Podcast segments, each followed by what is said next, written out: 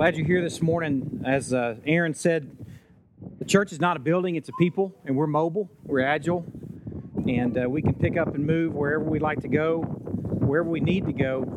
We also believe that geography matters, so us stepping foot in this part of town is on purpose. We want to engage this part of town, so we're about to engage some matters in prayer that have to do with this side of town. So let's pray. God, we want to thank you for the opportunity to gather here on the west side of town. Lord, we just pray that you'll be enjoyed in these next few minutes in this piece of geography. We pray for the churches that do meet on this side of town, Mineral Heights, Aldersgate, Westminster. Lord, we pray that they are enjoying you out loud and that you are being glorified in ordinary people that are worshiping you. Pray, too, that they are being salty and bright and aromatic, and that you are drawing other people to engage you through their churches and the ministries there. Lord, we're thankful for the time that we have to engage this part of town. I just pray that you'll be glorified and enjoyed in these next few minutes. A couple of specific prayers, Lord. We want to pray for Topwe as she climbs on a plane tomorrow finally and heads back to Africa. We want to pray for Trey Brookshire as he's beginning a really long 8-hour test here in these next few minutes. We want to pray for Rhonda Kimball as she and her family are believed to be saying goodbye to her father. And just pray that he will pass comfortably and just enter glory with great memories with his family. Lord, we're thankful for this time. We turn it over to you. In Christ's name we pray. Amen. Let me go ahead and set you at ease. Turn to Proverbs chapter 4. Let me set you at ease as you're turning there. If you have little kids with you and you're thinking, man, I know they're going to be a disruption, don't fret. Lord loves the little children, and we do too, so we're okay with noise. We're doing this on purpose. This isn't a reaction to some sort of problem with the children's ministry. This is on purpose. We want our children to sit with us sometimes, even the littlest ones, and enjoy the table with us together. So in these next few minutes, that's what we aim to do. Let me also tell you there's a few empty chairs here and there, so if anybody's standing up at the back and didn't bring chairs, just grab one, or pull up a piece of grass, or stand if you really want to. Proverbs chapter 4. This is a snapshot of three men: a grandfather, a father, and a son. We don't know this for sure because we don't know that Solomon was actually writing all the Proverbs as real-life experiences. We believe that he wrote it, but he may have been passing on something that's been passed through their people for ages. But we might believe this is Solomon as the main figure in this proverb, as the father who's writing about something that his daddy told him, and he's writing about something that he's going to tell his boys, Rehoboam possibly being one of those boys. He may be referring back to his daddy, David, the son of Jesse. But to make it personal so that I could engage it, I encourage you to do this in these next few minutes. To make this personal, look at this passage through your own scenario. And think of a grandfather, father, son combination. Maybe your own family. To help climb into this story. If you're a granddaddy, be the granddaddy. If you're a father, be the father. If you're a son, be the son. Now let me give you kind of a side note for daughters and wives. Hang in there with this sermon, because it's going to come back around to you in the very end. Back where I was going. Climb into this story. For me, I'm climbing into this story through a personal account, thinking about my dad, the kids, B-Paul is what they call him. You know, the first kid gets to name the grandparent, and that's the best he could muster was B-Paul. So forevermore, he's B-Paul. And then there's me, the father in this story. And then my boys would be Luke and Daniel, the two lads sitting right here front and center. I'll make them sit front and center so I know they pay attention. I can throw something at them if I need to. That's how I'm climbing into this story so I can make it personal and engage it. I encourage you to plug some names in and make this personal. Proverbs chapter 1, we're going to crawl through it, grab a few things, and then we're going to look at these three characters at the end, the grandfather, the father, and the son. Verse 1, hear, O sons, in my case, Luke and Daniel, a father's mind, instruction, and be attentive, that you might gain insight. For I give you good precepts, do not forsake my teaching. I want you to notice what's unfolding here. A dad is sitting with his boys. They might be riding in that old Chevrolet that their granddaddy gave them, out on a dirt road going on a hunting trip. Or maybe they're talking in a deer stand. Or maybe they're sitting on a couple dove stools talking about life as they're waiting for the birds to fly. Or maybe they're sitting on a back porch together enjoying breakfast as the seasons change. A dad is sitting with his boys and he's talking with them, engaging them. It's a beautiful time. Verse 3. This dad says to his boys, he says, "Boys, when I was a son with my daddy," y'all's B-Paul, Luke and Daniel, "when I was a son tender, the only one in the sight of my mother." I was never tender and the only one in the sight of my mother, but so the whole analogy breaks down right there. But this guy, he's saying, "I was tender, the only one in the sight of my mother. He, your grandpa, taught me, and he said to me." Something I want you to see right off the bat is he's saying, when I was a boy, my father taught me. In these next few verses, right up to verse 9, you're about to hear the grandfather's words. You're about to hear words from a daddy's daddy. Here a father is sitting with his boys, and he's thinking of a father who gave him more than Christmas presents. He's thinking of a father who gave him more than vacations. Thinking of a father that gave him more than Lego sets, a father that gave them more than a warm bed and clothing, and more than a swift kick when they stepped out of line. He's thinking of a father who actually taught him something, and let's see what the granddaddy had to say. He says, "Let your heart hold fast my words. Keep my commandments and live." Thinking about this story again in the eyes of Ben and my dad, B-Paul. As I was a boy, if my father was engaging me with this phrase, "Let your heart hold fast my words, keep my commandments, and live," it might sound something like this. "You do what I tell you, boy, if you want to live." Or it might sound something like this. "Obey me, Ben, or I'll take you out myself." It probably wouldn't be that aggressive if we were to understand that the immediate passage here. But the point is that these are urgent words for life. These are important words for life, and this father is engaging his son in this story, the father, and he's saying, listen up. These are life words, and here's what he says. Here's the grandpa's message. He says, "Boy, I want you to get wisdom. I want you to get insight. Do not forsake, do not turn away from the words of my mouth. Do not forsake her," that's wisdom, "and she will keep you. Love her, and she will guard you."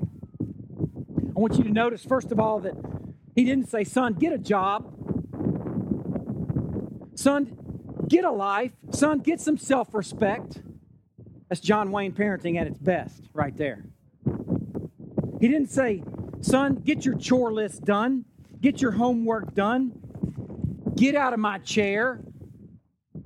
He didn't say things like that. He didn't say, "Son, get the grass cut. Get the trash out. Get off the computer." And while all those things might be worthy gets, especially the chair thing, he charges his son with a singular pursuit. Get this beautiful woman called wisdom. Go after her. She's fine, and she'll treat you right. She'll take care of you. And here's what he says in the next verse. He says, "The beginning of wisdom." He just told him, get wisdom, get insight. Now, okay, here's your first step. Here's the beginning of wisdom. Get wisdom. Get insight. He says it again. Whatever you get insight. Prize her highly, and she will exalt you. She will honor you if you embrace her. She will place on your head a graceful garland. She will bestow on you a beautiful crown. This grandfather is commanding his son to get wisdom. And the beginning of that getting is to get wisdom. That's a hard point to get, but it's one that we've got to get through our head. It's got to be something that we've got to go after. It's not something that comes natural. The nature of instruction is that you're receiving something that you don't have naturally. So it's got to fall on a boy or a father, in the grandfather's case, who's listening, who's attentive, who's hungry, who knows he needs it, who knows that he doesn't know all things. It's got to fall on the ears of a boy that's got room for it. Unless you welcome it, unless you want it, it will have a hard time fitting in. And if you think you've already got it, you'll have no room for it. He says, oh boy, son, recognize you need it, prize it, embrace it, get it. That's the beginning of wisdom. Two things I want to show you. I've only got two satellites in this whole sermon, and they're right next door. Proverbs chapter 2, verse 6. Look there. It's just on the other side of the page in my Bible. If this grandfather is charging his son, the father in this story, with getting wisdom, I want you to see something that's so important. Proverbs chapter 2, verse 6. It says, the Lord gives wisdom. From his mouth come knowledge and understanding. I want you to see the thing that he's commanding here can only come from the Lord. The Lord gives wisdom. From his mouth come knowledge and understanding. Man, I want to tell you, I love science. I loved college and studies that had to do with physiology. It was just intrigued by the science and textbooks. While I didn't like reading, I liked what they taught me. But I want you to understand what textbooks give you is they give you knowledge and information. That is not wisdom. I'm not saying don't read your textbooks and be a bunch of boneheads. Get some knowledge. Get some information. But please know that's not wisdom. The only place you can get wisdom is right here. And the beauty is that God has spoken. He has spoken, and he's spoken thoroughly, and he's spoken completely. So this is all you need when you go after it. The second passage I want you to see is in Proverbs chapter 9.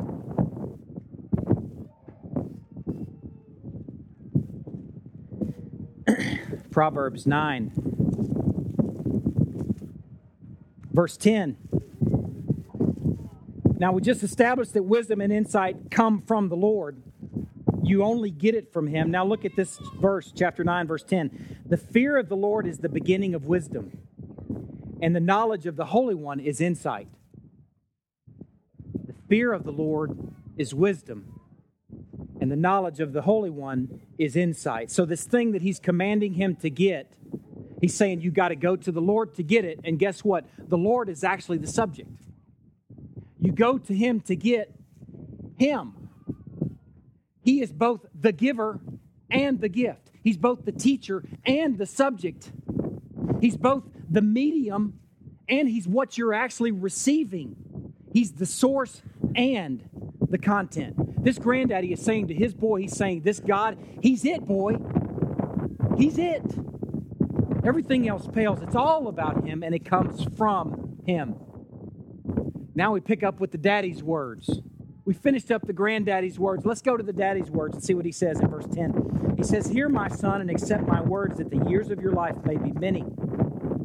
I've taught you the way of wisdom. I've led you in the paths of uprightness. When you walk, your step will not be hampered. And if you run, you will not stumble. Keep hold of instruction. Do not let go. Guard her, for she is your life. He says, this beautiful woman, this thing called wisdom, enables your walk, son. It even enables your run. Don't let go of her. Guard her that the years of your life may be many. In fact, she is your very life. I was thinking about this question. I want to ask this question of myself, and I want to ask that of the fathers in here, fathers and grandfathers. Here's a question for you to consider. Do you think of your instruction this way? Do you think of your instruction as actually life-dependent? Do you have anything to say that's important enough that it will actually give life? Is it just talking about games and Legos and lunch? Or do you actually engage them with a life-giving message? Ask you that question. I want you to realize what we're doing right now is preparation for that. If this thing is terminal with you and you leave over lunch and you're like, man, I caught a few things out of that, but you don't engage your boys with it, then guess what? It's terminal. And you might as well not have come. You're being equipped to engage those boys with salty, life-giving words. That's what this is. And I have people call me all the time or email me, say, man, I need to be discipled. Will you spend some time with me and teach me how to engage my sons? And I'm thinking, what did you do with Sunday? I'll spend time with you. But what happened to Sunday? Was that just kind of a talky-talk? Were you like Charlie Brown in class, listening to Charlie Brown's teacher? Wah, wah, wah, wah, wah, wah, wah, wah. When's lunch? You're being equipped to engage your boys right now with these life-giving words that your boys may have years and years of sweet life because their daddy taught them something. I pick up in verse 14. He says, do not enter the path of the wicked and do not walk in the way of the evil. Avoid it. Do not go on it. Turn away from it and pass on. For they cannot sleep. That's the evil. Unless they've done wrong. They're robbed of sleep unless they have made someone stumble. For they eat the bread of wickedness and drink the wine of violence. But the path of the righteous now. Oh, the path of the righteous is like the light of dawn, which shines brighter and brighter until full day. The way of the wicked, though, is like deep darkness. They do not know over what they stumble. This dad, maybe Solomon, is talking with his boys, and he's saying, boys, there's two paths. There's a wicked path, and there's a righteous path.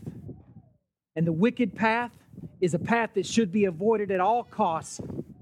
And a path, like any other path, once you've gone down it a ways, it's hard to get off of it.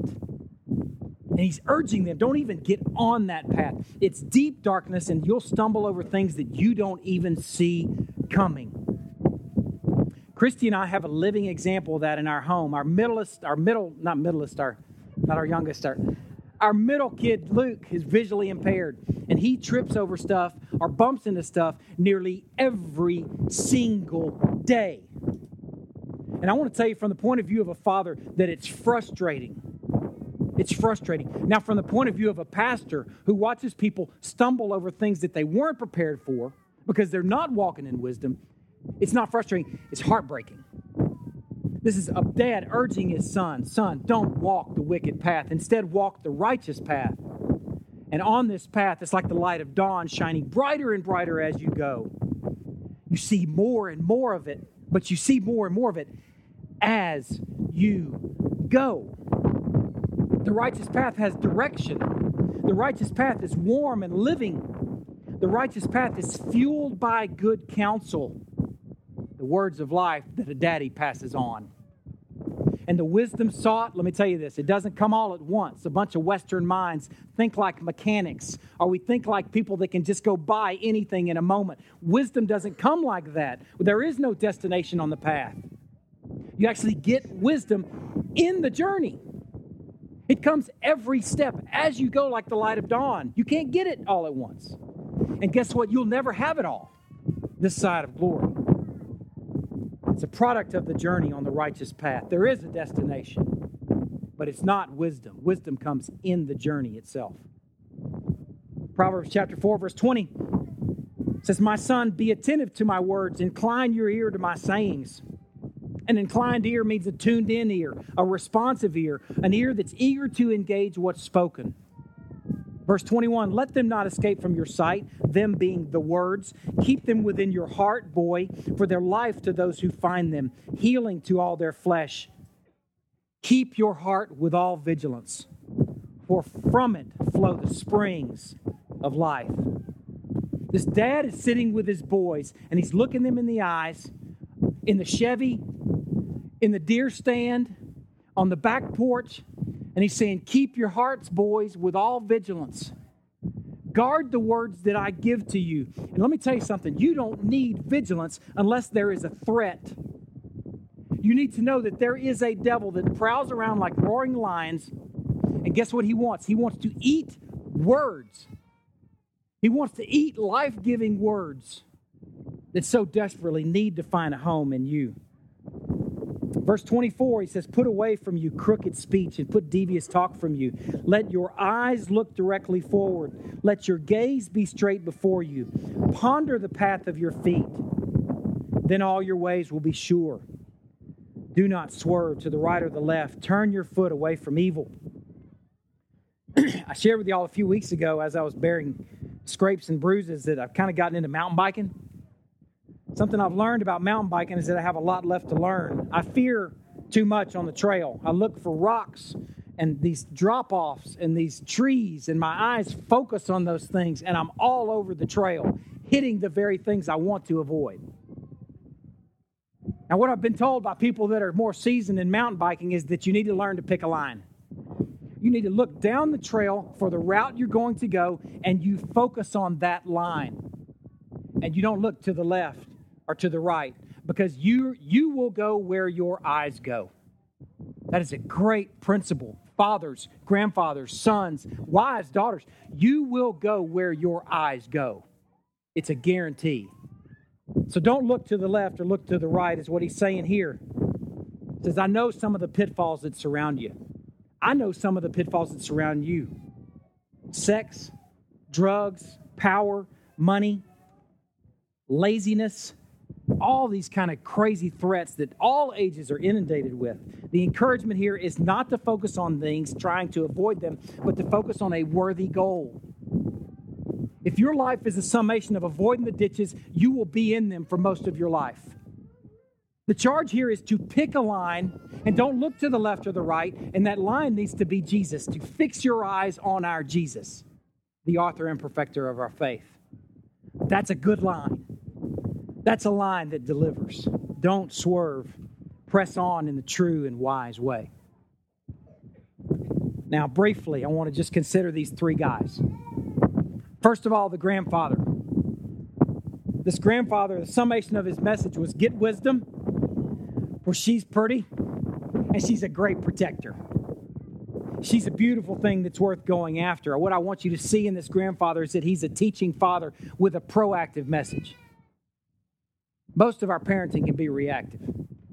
Just dealing with the problems that our kids do and are part of, things that they say or don't say, or things that how they react. Most of our parenting can be reactive, but this parenting right here, where this father is engaging his son, is proactive. He's teaching. He's not teaching in response to some failure or disobedience. He's teaching before problems come, before his son is well committed to the wrong path. If this is Solomon relaying what David taught him, it's likely he's teaching what Jesse taught him. He may be teaching what Obed taught Jesse and what Boaz taught Obed. These men were passing along a heritage, a legacy worth sharing, and they had a view to the storyline. There was more to it than just them. They had identity as a part of a people and a part of a future that they needed to engage their families with. This wasn't just a man marooned in his own stressful world that had no time for anyone, who just woke and ate and worked and then slept. This is not a man marooned in his own stress. It's also not a man and his boy only.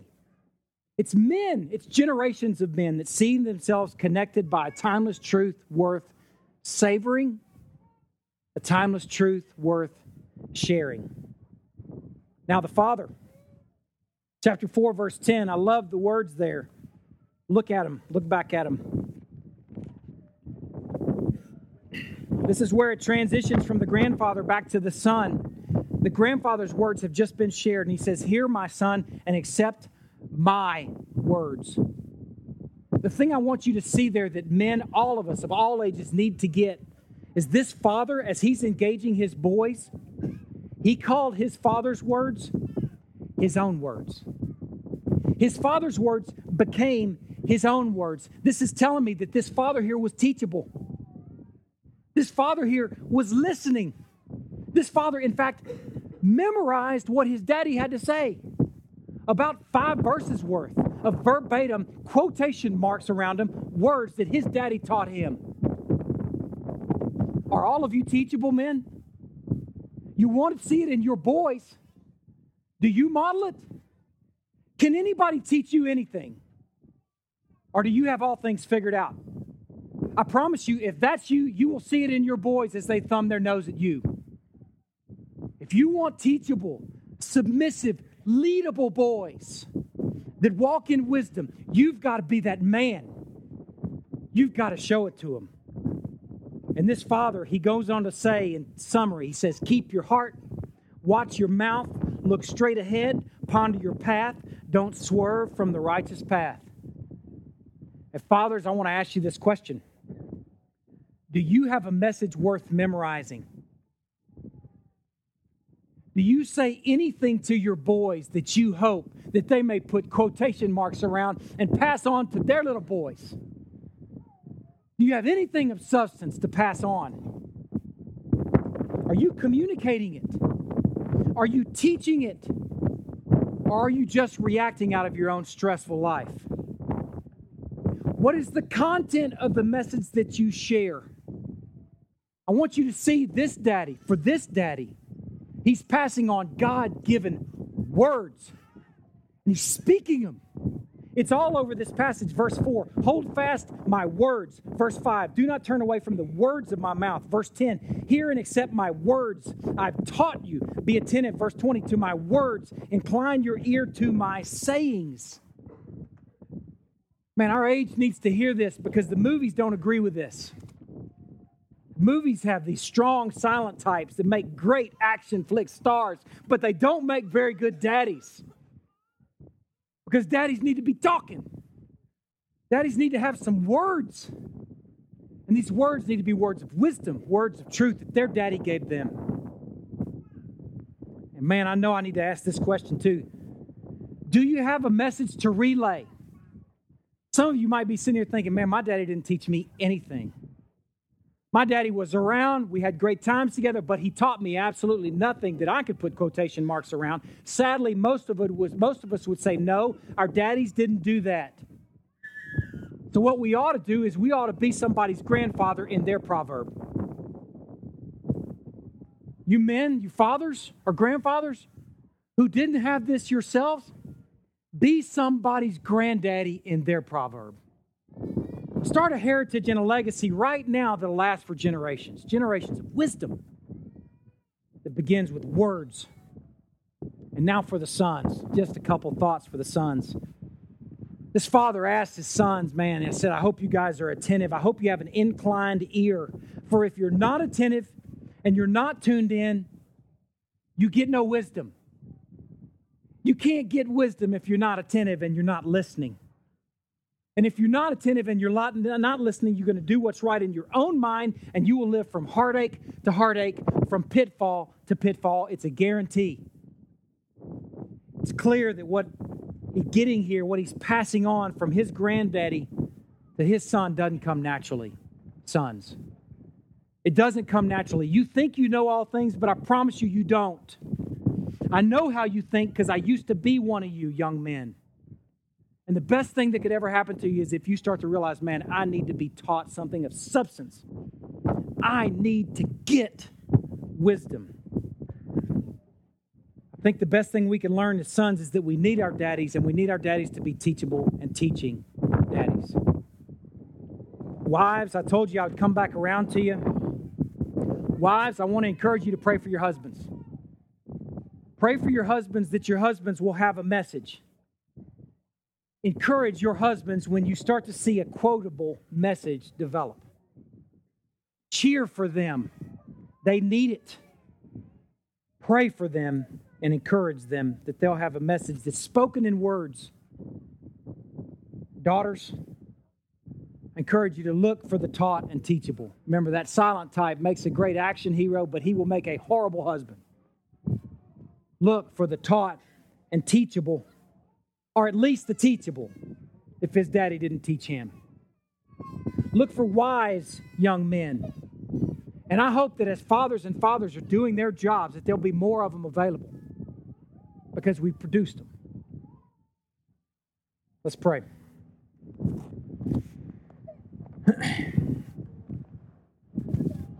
Lord, we're thankful for the time we've had outside today. Thankful for these noises and squirming kids and the future of the church that sits here among us this morning. Lord, I pray that with every whimper and every cry and every coo that we are thinking about tomorrow's church, and we're thinking about the people of God, and that we are faithful in the little snapshot of life that you've given us. Lord, I pray for men to be faithful in sitting on back porches and engaging their boys with something that matters. Lord, I pray that you will give each of us, each of the men here, a storyline, words of wisdom to pass on that are timeless because they're about you and they're from you. Lord, I pray for that, for the future of the church and for your glory. In Christ's name we pray. Amen. Let's worship in song. Sometime during our song time, I have a chance to kind of think about things that might be a gap. I think there's a gap for single moms in this sermon. And I want to encourage you single moms that God's grace is sufficient. I say that every time we have a chance. You know, we're engaging the family as a whole. I don't want single moms to leave here feeling like, well, I don't have that dad that's teaching my sons or daughters. Just know that his grace is sufficient, and the church needs to be your husband. The church is a bride, and you need to see these families, and these families need to see you as the fatherless and need to be engaging you. So I don't want you to leave here discouraged if you're a single mom. Just know that the church makes a beautiful husband in the interim or maybe for long term, and a beautiful father too. And that's it. Brad. All right, I'll close in prayer. Where'd Brad go? I guess I'm closing in prayer. I can do that. Let's pray. God, we are so thankful for this time we've had together this morning. Lord, I pray that you will just work this in us. What we've engaged this morning is thick, and but yet it's so practical. We can insert names into a proverb and just think it nifty, or we can insert names into a proverb and try and engage faithfully the design that you have for the families and for the church. Lord, we pray for tomorrow's church. We pray for a rich, vibrant church where a bunch of men can think about their dads that gave them something of substance, quotable, rich truths about you. And we're thankful that you provide. When someone seeks wisdom, that you give wisdom and you give it amply. Lord, we love you so much. We're so thankful, too, for the little ones that joined us this morning. We're blessed by new life in this church. We pray these things in Christ's name. Amen. Y'all have a great day. Thanks. Oh, if you want to stick around for lunch, turn me back on. If you want to stick around for lunch, a bunch of people brought lunches. Or if you want to go pick up lunch, go grab lunch and come back. I think a lot of people are kind of hanging out and picnicking.